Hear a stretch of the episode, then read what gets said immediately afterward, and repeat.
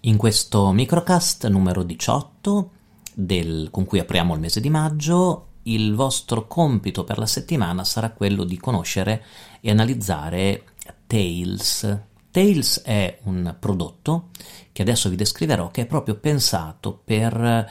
alzare il livello di sicurezza di cyber security, diciamo, anche dell'utente dell'utente comune, non soltanto dell'utente che è in territori di guerra, che deve proteggersi da investigazioni o indagini, o, da, o non soltanto per proteggere il dissidente, ma anche per, per l'utente comune. Allora, Tails è un um,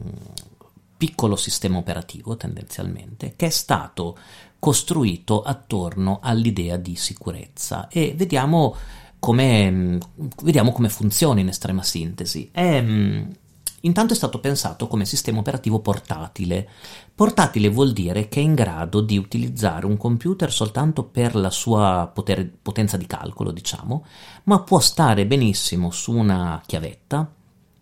per cui eh, tutto ciò che fa rimane all'interno di quella chiavetta, che ovviamente può essere cifrata, come potete immaginare,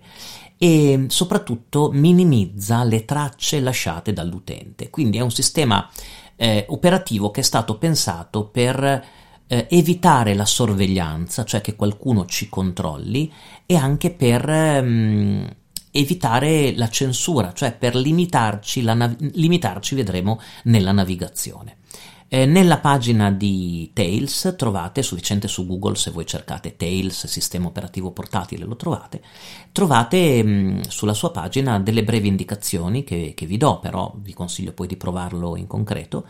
Ehm, innanzitutto Tails usa la rete Tor che noi abbiamo già visto insieme in un nostro microcast eh, la rete Tor e quindi eh, protegge la nostra navigazione online perché ci permette delle connessioni soltanto tramite la rete Tor, quindi eh, il più possibile anonime.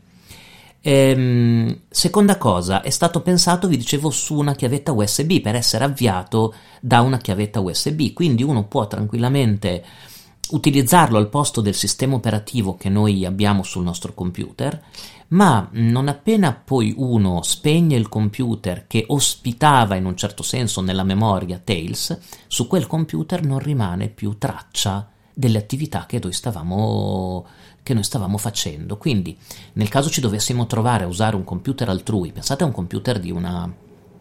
di un hotel o di un amico o altro, noi con il nostro sistema operativo sulla nostra chiavetta e con tutte le nostre attività che rimangono in memoria sulla chiavetta, quando poi spegniamo il computer che ci ha ospitato, non rimane traccia delle nostre attività. Terza cosa interessante di Tails, è già stato preparato come sistema operativo con applicazioni, strumenti, sia di ufficio di creazione di documenti, ma anche strumenti di, eh, so, di navigazione, di comunicazione, proprio pensati in un'ottica di sicurezza e anche tutte le impostazioni predefinite dei programmi all'interno di Tails sono pensati in un'ottica di, di sicurezza. Tails è gratuito, è libero, è basato sul, sull'idea di software libero e di trasparenza del codice, per cui la sicurezza è data anche dalla conoscenza del, del codice stesso. Viene usato comunemente in tutto il mondo da, da attivisti, da giornalisti, da vittime di violenza, da, da chiunque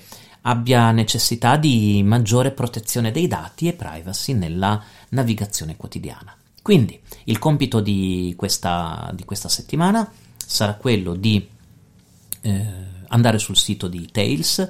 eh, leggere le informazioni con cura relative al funzionamento e ai vantaggi e anche eventualmente agli svantaggi pratici che Tails possa presentare all'utente comune. E dopo aver letto con cura le funzioni, come opera, come opera per evitare il tracciamento geografico, come opera per, eh, che ne so, evitare la profilazione, evitare i virus, evitare i cookies, si può scaricare, installare e permette di essere installato in tre direzioni, quindi una chiavetta USB, eh, un DVD o una macchina virtuale, se ad esempio lo volete provare all'interno di una macchina virtuale dentro il vostro sistema operativo. Poi non è detto che dobbiate utilizzarlo o che vi possa servire nel quotidiano, ma vi assicuro che dedicare qualche ora anche ad aumentare e ad aggiungere questa vostra competenza al vostro curriculum sulla cyber security personale vi sarà molto molto utile. E noi ci sentiamo invece nel prossimo microcast.